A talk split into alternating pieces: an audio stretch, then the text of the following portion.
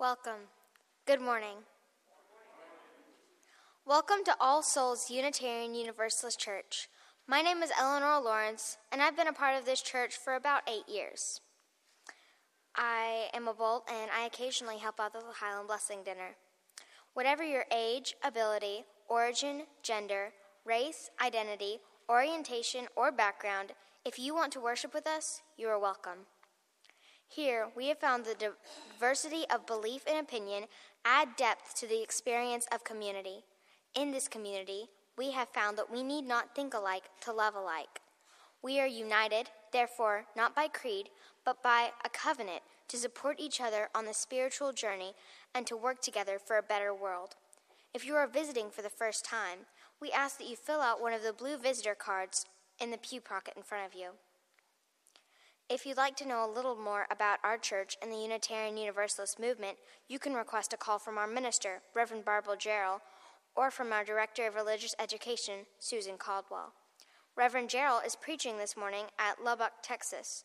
She will be back at the p- pulpit next week for our Easter service, which will feature special music from our choir, an inclusive communion, and an Easter egg hunt after the service. And speaking of the Easter egg hunt, the Easter Bunny is once again requesting help with the egg supply. If you can bring a dozen filled plastic Easter eggs to church before next Sunday, please talk with Susan Caldwell well or look with one of the Easter egg signs around the building to find out more. This morning's service is a multi generational celebration of our just completed religious education pillar concerning peace, social justice, and the interdependent web. Visitors, please consider yourselves invited to all of our activities and events, which are listed in the insert in your order of service. We need volunteers for the Highland Blessing Dinner this week, when many of you, our partner congregations, will be busy with Maundy Thursday services. As we um, and Mr. Eric would like to say a few announcements. Thanks, Eleanor. If, if uh, you haven't been to the Highland Center dinner, you should come. It's a lot of fun. Uh, first, I want to thank everybody that came out for Building and Grounds yesterday. They, they got the they got the host um, put out to the trees, so now our trees are going to get our live oaks are going to get water. Um, and I also want to say that we're going to have a party. Right? So there's going to be food, fun, frivolity, maybe a little dancing, but most of all, it's going to be lots of painting. So we're going to do the social hall. Um, it's going to be May 26th. We're going to put on the first coat. Uh, sorry, April 26th. We're going to put on the first coat. May 3rd. We're going to put on the second coat. There's a sign-up sheet out in the foyer. You can sign up for either of the shifts. There are two shifts for each day. You can sign up for any of the shifts or all of the shifts if you want. Um, so I hope to see you there. Thanks.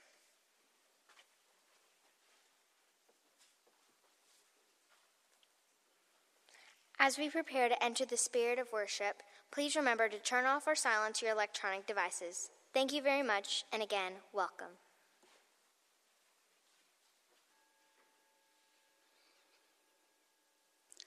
Hail, guest, we ask not what thou art, if friend, we greet thee hand and heart. If stranger, such no longer be. If foe, our love shall conquer thee. In the light of the chalice this morning, we have the words of John Muir. May I have my bolts, please? These are our bearers of light and tradition. This morning they are Gretchen Upton and Andrew Lawrence. And as I said, in the light of the chalice this morning, we hear the words of John Muir, who said, When we try to pick anything out by itself, we find it hitched to everything else in the universe. Today, we remind ourselves to notice those connections, ahead, to respect them, to celebrate and strengthen them.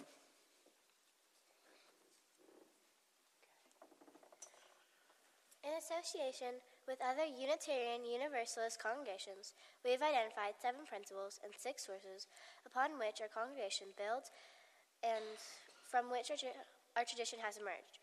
Through the year, we lift up these uh, we lift these up a few at a time for our consideration and focus. Always in worship, we celebrate our first principle, which is the inherent worth and dignity of every person.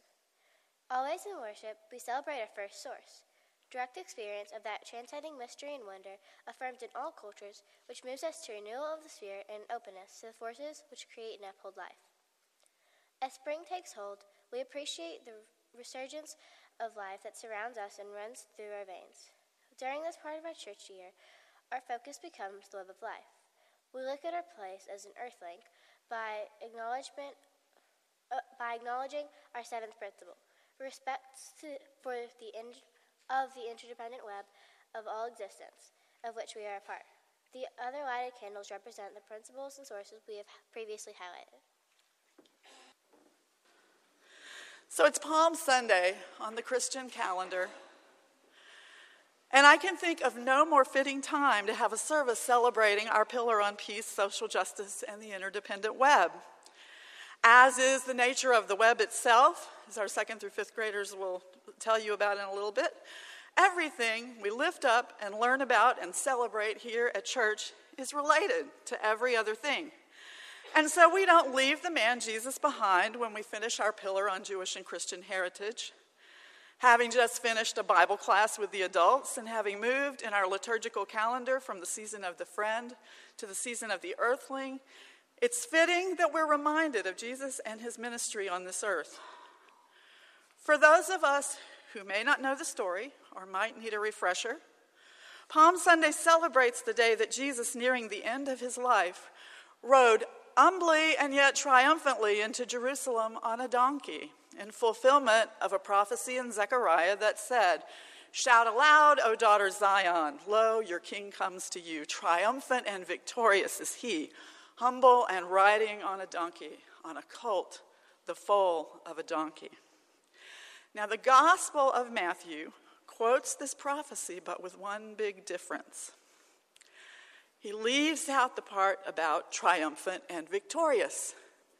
Do you think he made a mistake? Or do you think maybe that was on purpose?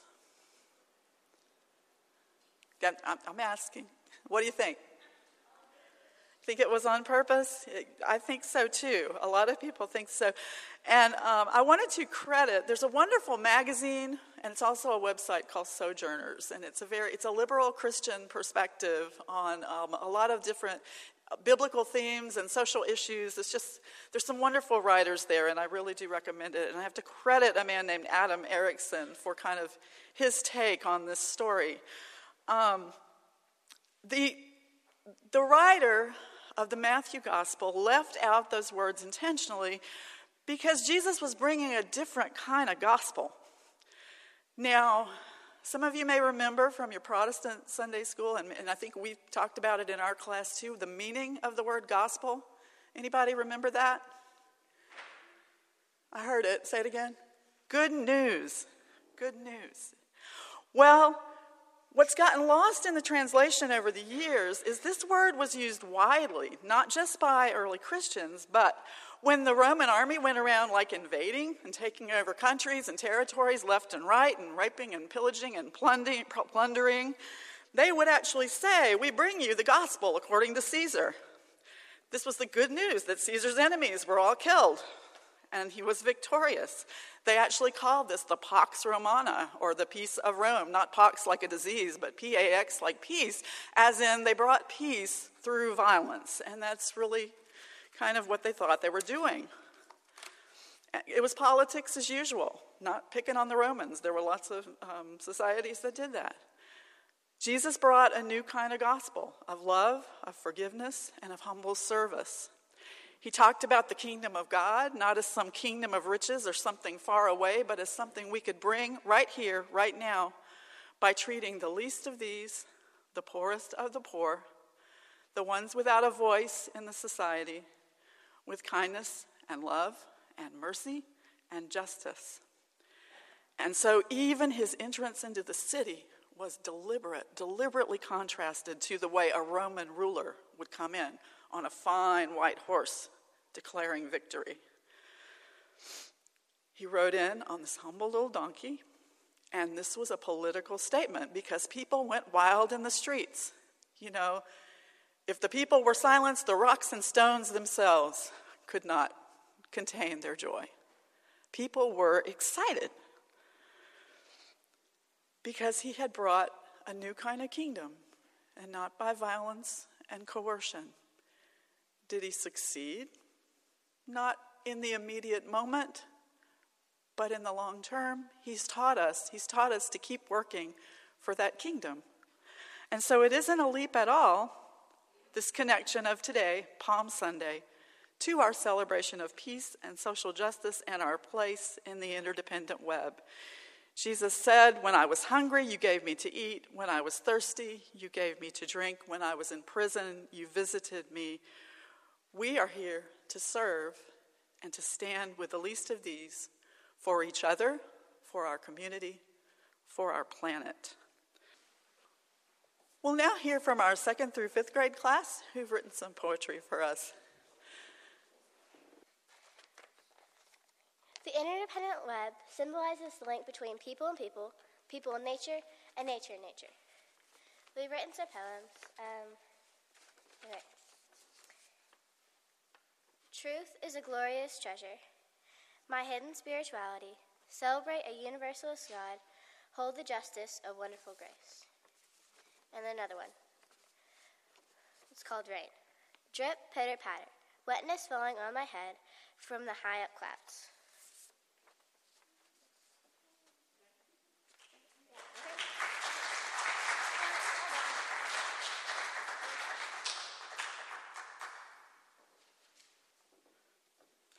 and they'll be back in just a little bit.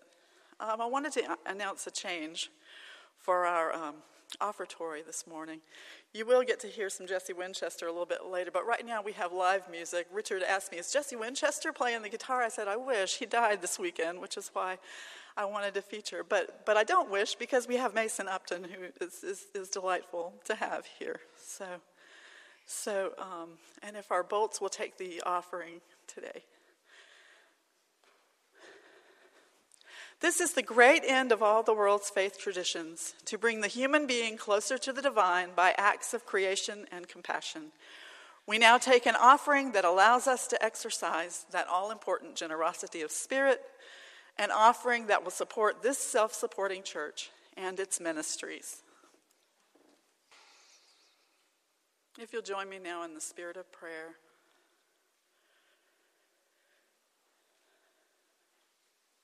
Take the time to sit back in your seat. Set your papers down. You can close your eyes if you like.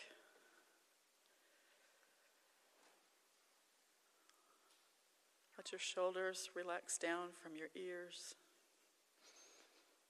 As you inhale, exhale slowly and let them relax again.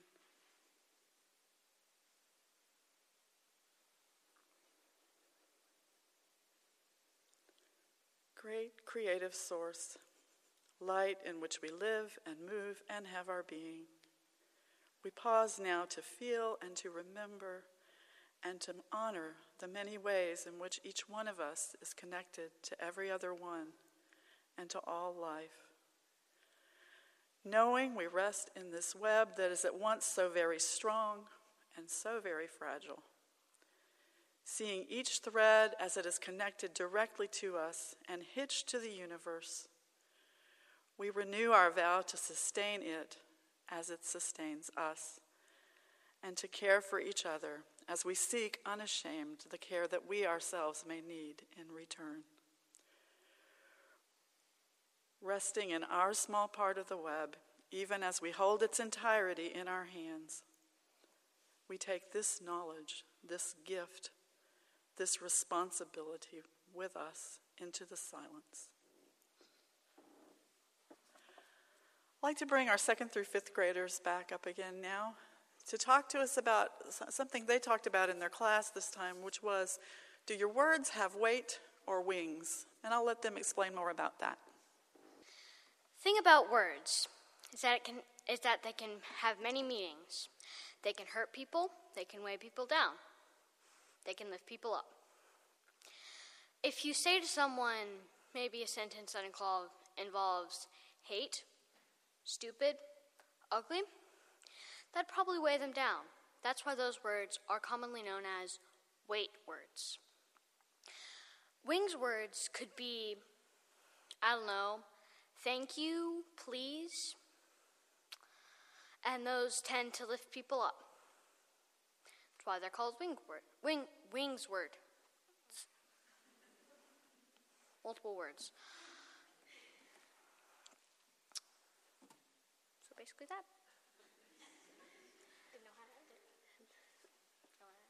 Um, the poem that we said earlier, the one that was not about rain, that was made up of the wing words that we that we learned about in class.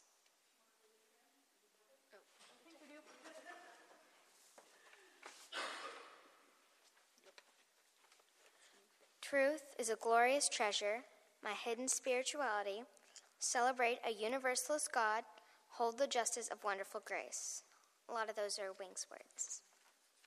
Grace, wonderful, justice, celebrate, spirituality, treasure, glorious, glorious, truth. Pretty much.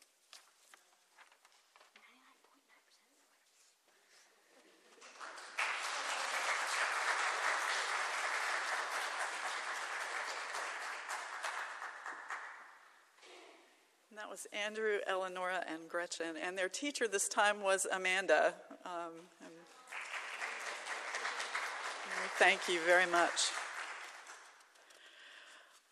So, a couple of weeks ago, I told a story here.